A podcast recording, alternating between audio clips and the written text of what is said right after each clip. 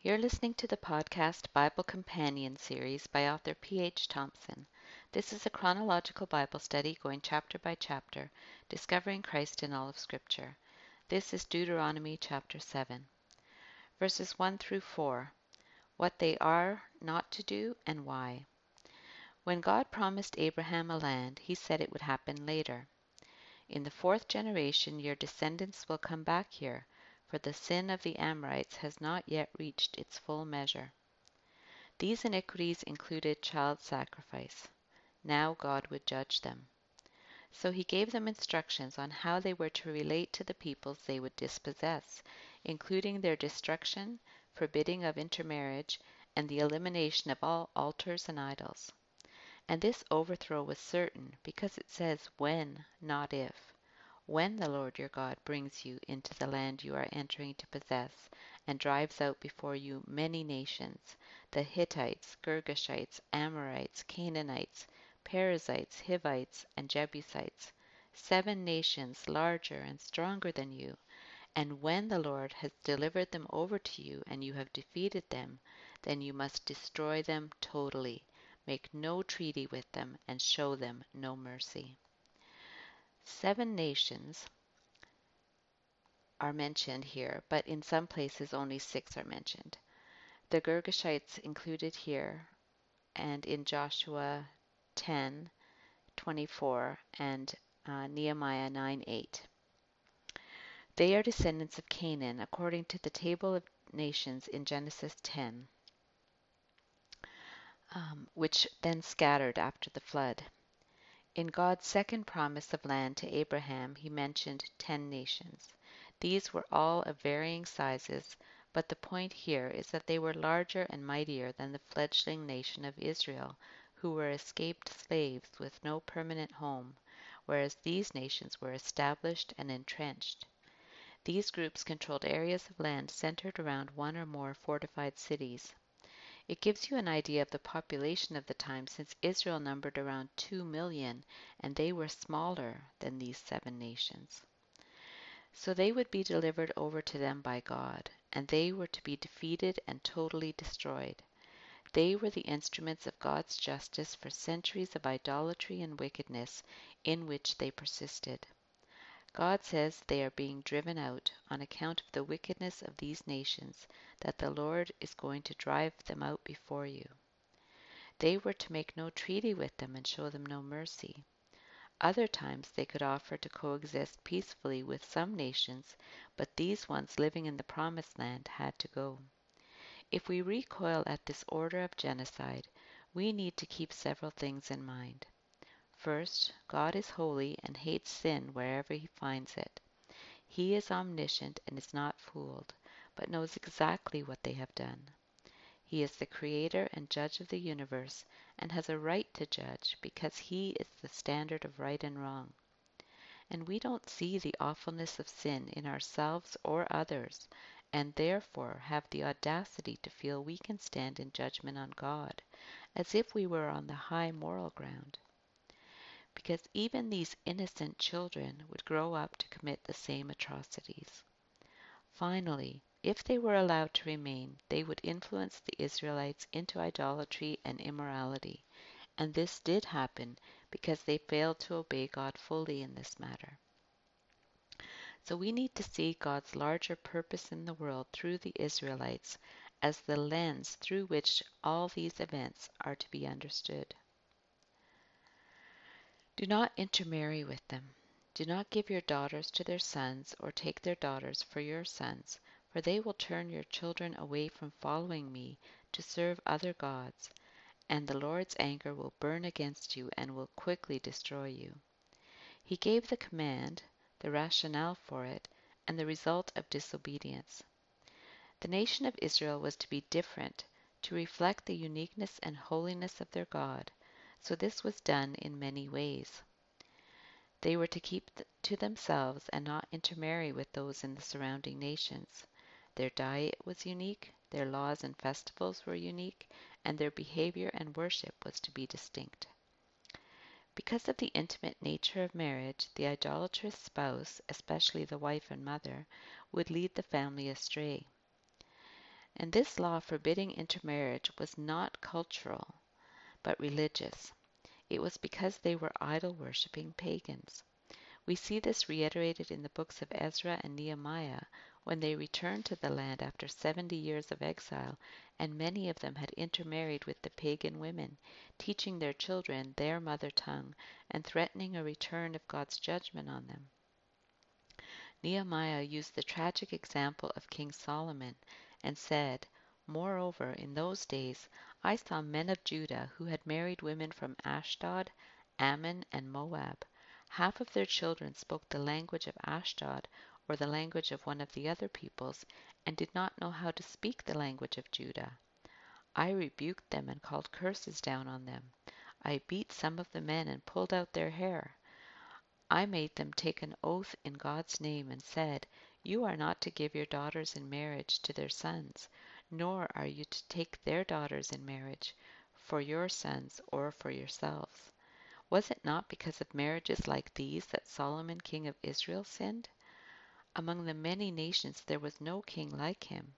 He was loved by his God, and God made him king over all Israel, but even he was led into sin by foreign women. Must we hear now that you too are doing all this terrible wickedness and are being unfaithful to our God by marrying foreign women? So the NIV uses the word foreign, but the New King James Version calls them pagan women. But now, our God, what can we say after this? For we have forsaken the commands you gave through your servants the prophets when you said, "The land you are entering to possess is a land polluted by the corruption of its peoples. By their detestable practices they have filled it with their impurity from one end to the other. Therefore do not give your daughters in marriage to their sons, or take their daughters for your sons. Do not seek a treaty of friendship with them at any time, that you may be strong and eat the good things of the land, and leave it to your children as an everlasting inheritance." That's Ezra chapter 9. Verses 5 and 6, what they are to do and why. So instead of intermarriage with the inhabitants of the land, this is what you are to do to them. Break down their altars, smash their sacred stones, cut down their Asherah poles, and burn their idols in the fire. They were to remove all evidences of idolatry. This would remove the temptation to worship in the same way.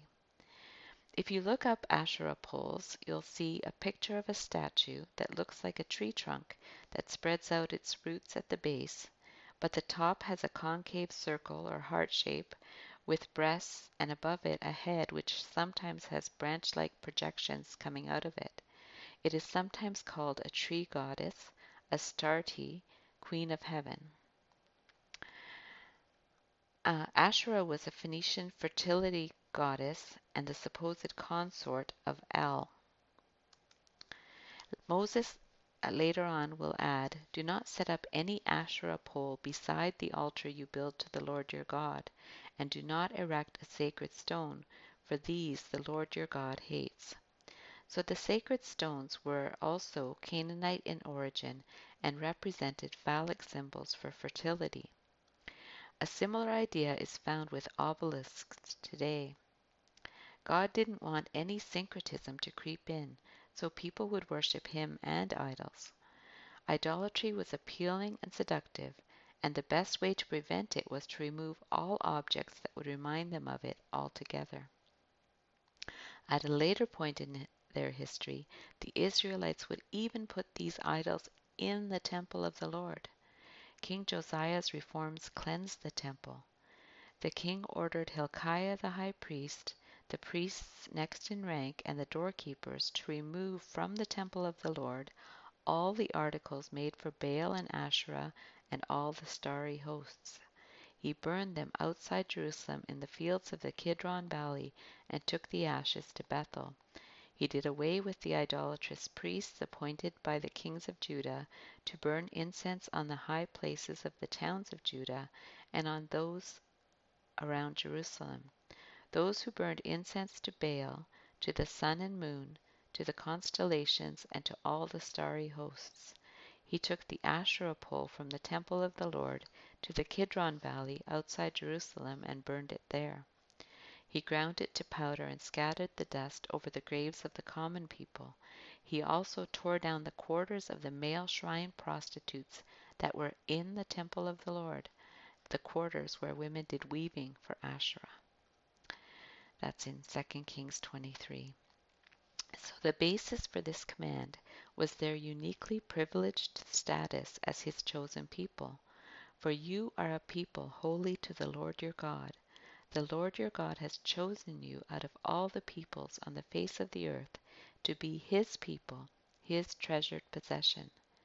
Those descriptors are significant: holy, chosen, his people, his treasured possession. This description is in several other places in Scripture. And the reason they are also judged when they take this privileged relationship for granted.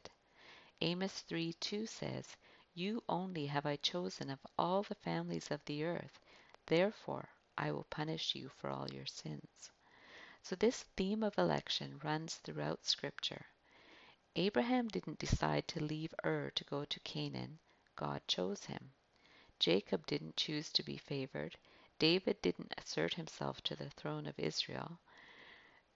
The Israelites did not decide to leave Egypt one day. God does the choosing for his own purposes.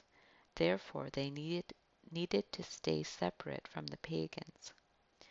Verses 7 to 10, it's not you, it's him. So why were they chosen? The Lord did not set his affection on you and choose you because you were more numerous than other peoples, for you were the fewest of all peoples. They were the runt of the litter, the smallest nation in the area. They were like David, and the other nations were like Goliath. They had nothing to commend themselves to God. The basis of their election was God's love and covenant. It's even called his covenant of love.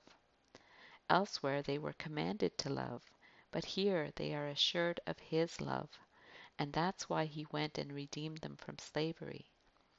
But it was because the Lord loved you and kept the oath he swore to your ancestors, that he brought you out with a mighty hand and redeemed you from the land of slavery, from the power of the Pharaoh, king of Egypt.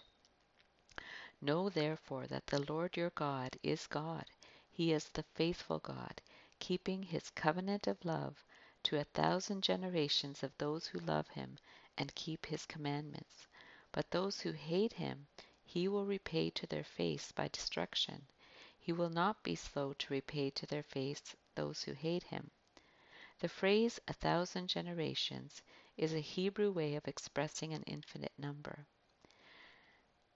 The response of God to God's love and covenant is to be love and obedience.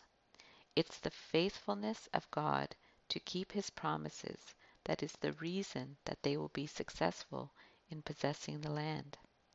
It's also why evil will be judged. Verses 11 to 15, blessings of obedience. Here we have the conditions of the covenant from the point of view of the Israelites. They are to obey, and the result will be blessing. Therefore, take care to follow the commands, decrees, and laws I give you today. If you pay attention to these laws and are careful to follow them, then the Lord your God will keep his covenant of love with you, as he swore to your ancestors. He will love you and bless you, and increase your numbers. He will bless the fruit of your womb, the crops of your land, your grain, new wine, and olive oil, the calves of your herds, and the lambs of your flocks, in the land he swore to your ancestors to give you. You will be blessed more than any other people. None of your men or women will be childless, nor will any of your livestock be without young. The Lord will keep you free from every disease. He will not inflict on you the horrible diseases that you knew in Egypt, but he will inflict them on all who hate you. The overall blessings that he will love them, bless them, and increase their numbers.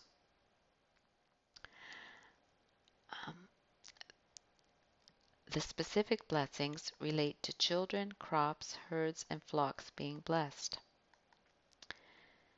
They will not be childless, which was seen as a reproach in that culture, and they would be kept disease-free, a true blessing in a time before modern medicine.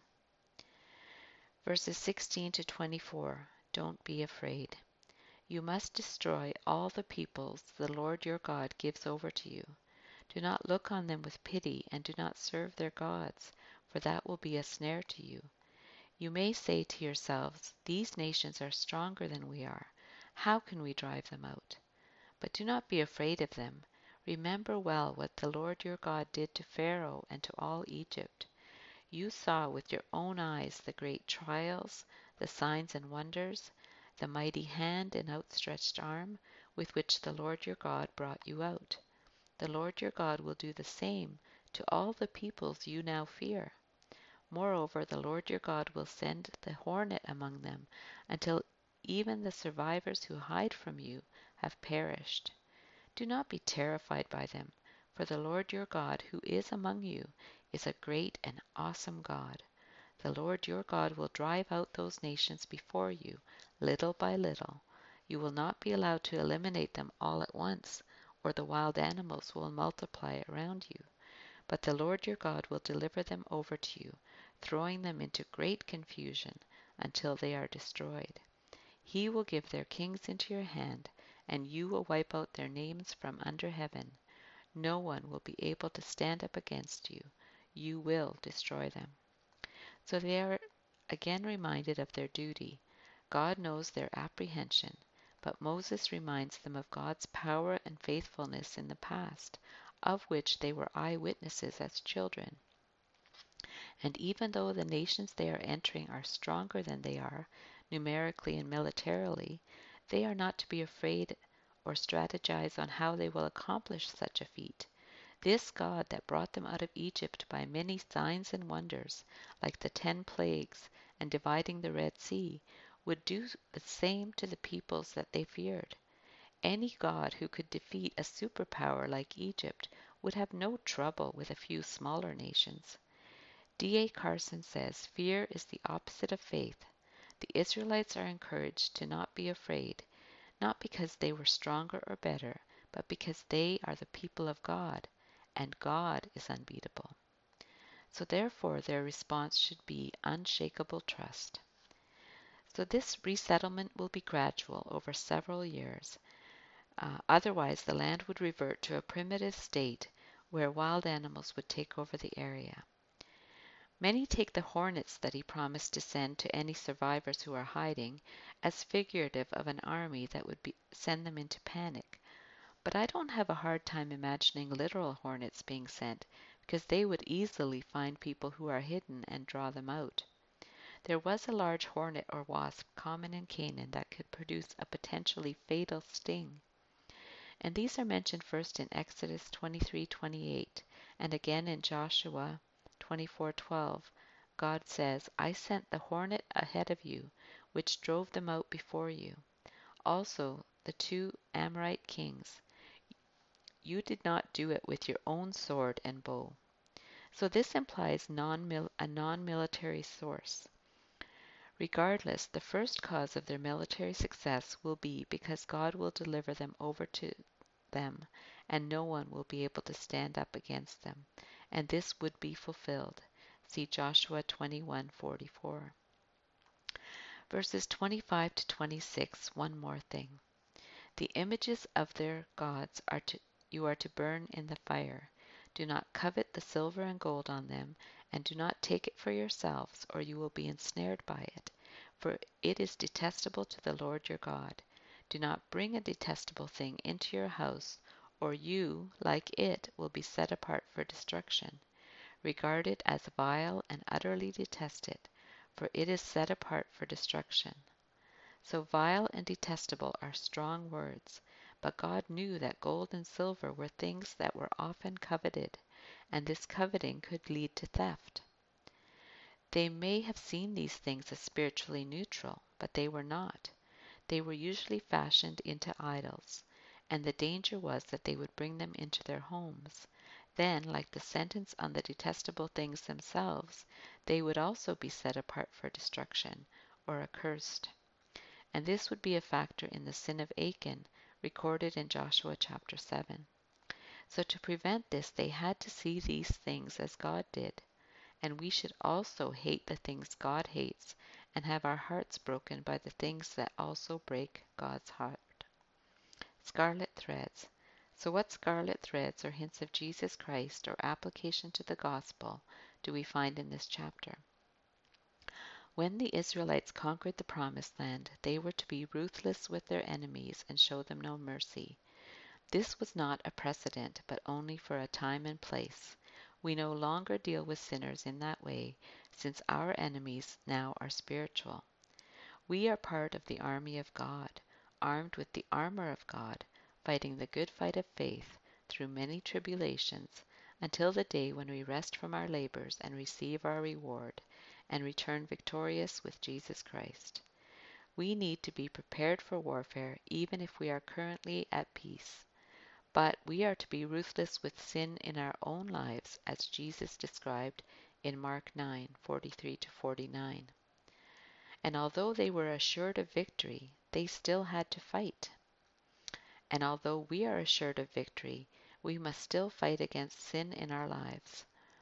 The Promised Land had to be purged of evil because it is a picture of heaven, where all sinners are outside, banished eternally, while believers are safe inside. They were not to intermarry with pagans. Christians should not marry non-Christians, because the likelihood is that the Christian will more likely be influenced for bad than the unbeliever for good. Moses calls the Israelites a people holy to the Lord your God. The Lord your God has chosen you out of all the peoples on the face of the earth to be his people, his treasured possession. And Peter applies these names to the church, made up of Jews and Gentiles. But you are a chosen people, a royal priesthood, a holy nation, God's special possession, that you may declare the praises of him who called you out of darkness into his wonderful light. And Paul uses this name as well. Therefore, as God's chosen people, holy and dearly loved, clothe yourselves with compassion, kindness, humility, gentleness, and patience. Because that is who we are. We are to live up to our holy calling. They were to avoid idols, and we are to avoid them as well. They were chosen not because of any inherent merit, moral superiority, greater intelligence, or military prowess in themselves, but purely because of God's love and covenant. We are elected to believe simply because of God's love and new covenant. God sent hornets among their enemies. They would be blessed if they would obey. They were reminded that God was a faithful God. He remains faithful, so we can trust him. They were told not to fear because their victory was sure. We don't need to fear either, since we are on the winning side. See the book of Revelation for proof. It is because Jesus has overcome the world, and now our faith gives us the victory. I haven't counted them myself, but I've read that the Bible says fear not or don't be afraid 365 times, or one for every day of the year. So we should never be afraid.